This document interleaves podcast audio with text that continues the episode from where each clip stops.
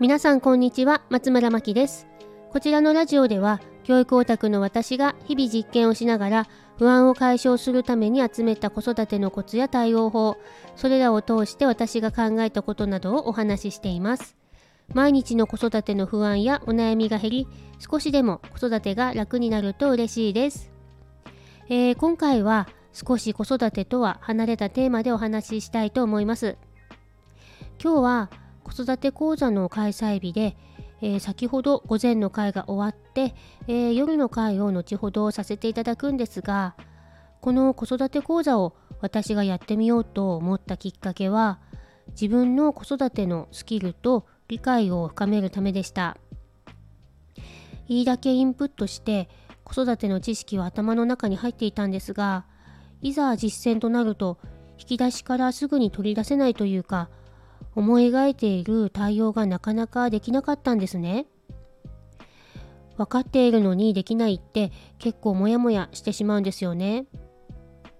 よく勉強なども人に教えることができて初めて理解したことになると言われていますがこれはどんなことでも当てはまるのかなと思いました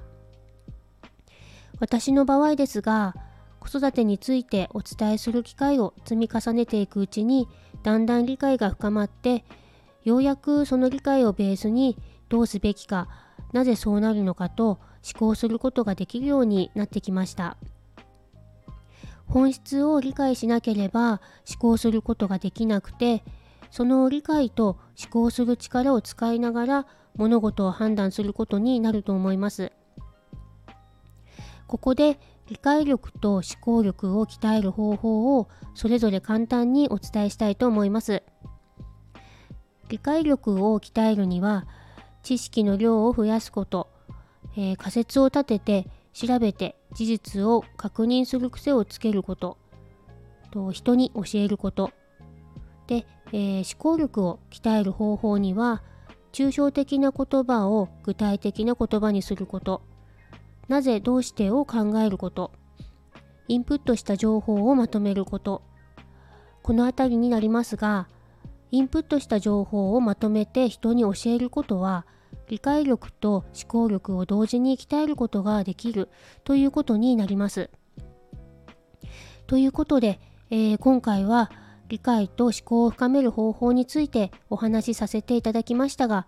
どちらの力も鍛えることで情報を日々の生活で活用できるようになったりスムーズな人間関係を築くことにつながるかもしれません。子育てにおいても子どもの理解力や思考力を鍛えるためには、えー、毎日のおしゃべりは大切だなと思いました。こちらのチャンネルのご感想やご質問などありましたらコメントやレターからお待ちしています。それでは最後までお聴きいただきありがとうございます。松村真希でした。